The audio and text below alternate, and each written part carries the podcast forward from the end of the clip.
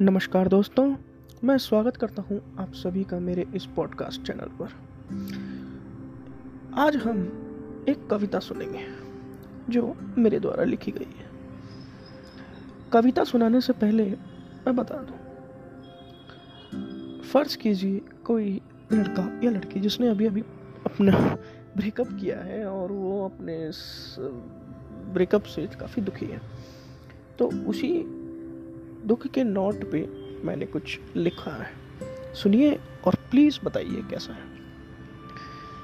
चलिए शुरू करते हैं। आँखें तो उसकी भी नम हुई होगी। आँखें तो उसकी भी नम हुई होगी। भला कौन अपनी मोहब्बत को ठुकरा कर खुश है? कुछ दर्द तो उसके सीने में भी हुआ होगा। कुछ दर्द तो उसके सीने में भी हुआ होगा। भला कौन सा दिल इतना पत्थर है?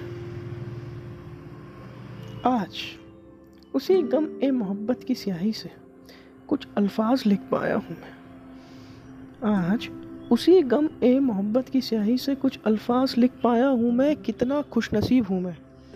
कितना खुशनसीब हूँ मैं कि बेवफाई मेरे हिस्से में आई आँखें तो उसकी भी नम हुई होगी। शुक्रिया दोस्तों। Thanks a lot